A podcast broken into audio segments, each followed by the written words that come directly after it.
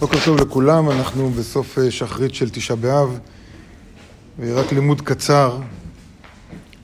אה, הרב אשלה כותב אה, על, ה, על הנושא ש, שזה מלחמה כל החיים, וגם צדיקים הכי גדולים, זה המלחמה שלהם. זה המלחמה שלהם. וזה העניין של הגבהות, גבהות הלב, או הגאווה, או... אני לא קוראים לזה אגו, אבל זה הגאווה, בעיקר גאווה. שזה כמעט אף אחד לא נמלט מהדבר הזה, כל אחד יש לו איזה, באיזה מקום גאווה, מי יותר, מי פחות. אמ, וזה מלחמה כל החיים. כותב ככה, הוא מצטט פסוק מתהילים, גבה עיניים ורחב לבב. גבה עיניים, אחד שמסתכל על כולם מלמעלה, רוחב לבב, זאת אומרת, יש לו עכשיו גאווה, אותו לא אוכל לסבול, אותו לא אוכל. הבורא אומר, זה גאווה, במקום אחר כתוב, שאני וגאווה לא שוכנים יחד, אומר הבורא. איפה שיש גאווה, אני לא נמצא שם. אפילו אם יש קצת, אז, אז באותו שיעור הוא לא נמצא שם.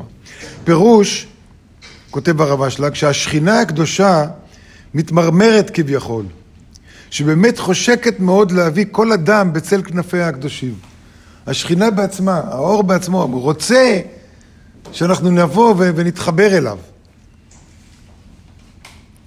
אבל לגבה עיניים ורחב לבב לא אוכל בשום אופן. לא תסבול אותו בשום פנים. ואין פה אחד, ואין בעולם אחד, שהוא פטור מגאווה. כל אחד יש לו משהו כזה. לכן זה מלחמה. וזה שכתוב בחובת הלוות, הוא כשתנצלו מכל החטאים, תתנקו כבר מכל החטאים, דואג אני עליכם שלא תיכשלו מחמת זה בחמורה מכל החטאים, והיא הגבהות. והגבהות. וככה הוא אמר לחסידיו, ו... ואמר קצת החסידים לתלמידיו, אלו, אילו לא היה לכם עוונות, הייתי מפחד עליכם ממשהו גדול מן העוונות. כלומר, התנקית, התנקית, התנקית, עכשיו אני מפחד עליך מהחמור ביותר, זה שאתה אומר, או, אני עכשיו בסדר, נכון? ועל זה הבעל שם טוב, אומרים עליו שהמילים האחרונות שהוא אמר, ובזה הוא יצא מן העולם, תציל אותי מהגאווה, כמו התחנן, תציל אותי מהגאווה, ועם זה הוא נפטר מן העולם. מה לבעל שם טוב? מה הוא צריך לבקש דבר כזה? הוא פחד שבשנייה האחרונה, שנייה האחרונה הוא יסתכל על החיים שלו ויגיד, וואלה, הייתי בסדר כל החיים. זה כמו סיכה בבלון. תציל אותי מן הגז. זה, זה הגאווה. ו, וזה כותב כאן, אני מדלג פה, וזה סוד מה שכתוב בספר בראשית על, הש, על שמונת המלכים. על שבעת המלכים, היה שם שמונה, אבל שבעה מלכים כתוב עליהם, וימלוך וימות. מי שזוכר בפרשת נדמה לי וישלח. אה, וימלוך זה וימות, וימלוך זה וימלוך זה תחתיו, וימלוך זה וימות וימלוך וימות, הוא אומר מי זה וימלוך וימות? זה הגאווה. שבגלל הגאווה, מה זה הגאווה אומרת? אני אחליט, אני אמלוך, נכון? מה זה וימלוך? אני אמלוך, אני יודע, אני עשיתי, אני צדיק, אני אסתכל על החיים שלי, וכל החיים אני הייתי בסדר. ברגע שאומרים את הדבר הזה, זה תופס כוח וימות. משם בא המוות. והוא אומר, ואם לא ימלכו, לא ימותו לעולם. כל העניין, אם לא ניתן לאגו או לגאווה למלוך עלינו, לא נמות אף פעם. והסיבה שכולם מתים, זה כמו שדבר... אה, חוץ מצדיקים, צדיקים יש להם סיבה אחרת שהם מתים, אבל רוב האנשים כמונו,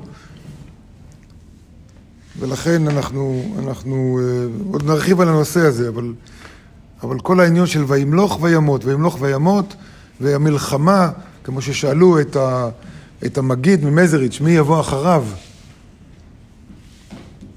ו... והוא אמר להם, מי שילמד אתכם איך לנצח את הגאווה. הוא זה שיהיה המורה הרוחני שלכם. הלכו ממורה רוחני למורה רוחני, כל אחד נתן עצה כזו, זה נתן עצה כזאת, זה נתן עצה כזה. עד שהגיעו לאחד שאמר, מלחמה מול הגאווה, לנצח את הגאווה אי אפשר. זה מלחמה כל החיים. מלחמה כל החיים. אז הבינו שהוא זה שצריך להיות המורה שלהם. כן? כי אין באמת איך לנצח את הגאווה, למעט כל הזמן להיות בדאגה ולהילחם ולהילחם ולהילחם, במיוחד עכשיו בתשעה באב, בתשעה באב, שצריך לי, ממש להיזהר מ, מלא להיות צודק ולא אני יודע וככה וכל הדברים. אני זוכר שבתשעה באב אחד אה, אה, דיברתי עם, עם, אני חושב שזה היה בני ריקרדו, אה, אם, אם בתפילה אומרים ככה, אומרים ככה, משהו מסוים. הוא אומר לי, לא, אני חושב שככה, בשקט דיברנו, באמת, בנחת. והוא אמר ככה, אני חושב, לא, אני אמרתי אני חושב שנדמה לי שלימדו משהו אחר, הוא אומר, לא, אני זוכר ככה. ממש בנחת החלפנו בינינו דעות, והרב ישב לידינו, בתשעה באב, ופתאום הרב אומר לי, מאיר, ככה אמרתי, אמרתי לרב, הרב, אנחנו רק אה, מחליפים דעות, הוא אומר, אבל בתשעה באב. כמו בתשעה באב, אפילו חילוקי הגדולות הכי קטנים, אפילו לשם שמיים. בתשעה באב, זו הסכנה הכי גדולה שיש. ימים אחרים אתה יכול, כן, לשם שמיים להתווכח, או חילוקי דעות. תשעה באב, שבא החורבן בגלל שנאת חינם, אי אפשר שיהיה אפילו טיפה קטנה של... אה, אז בעזרת השם אנחנו נתחזק, ואם יש משהו להתחזק, כמו שבמדינה הזו אומרים, התחזקתי, התחזקתי, כאילו אני כבר נהיה יותר דתי, להתחזק בדבר אחד, באהבת חינם. אמן.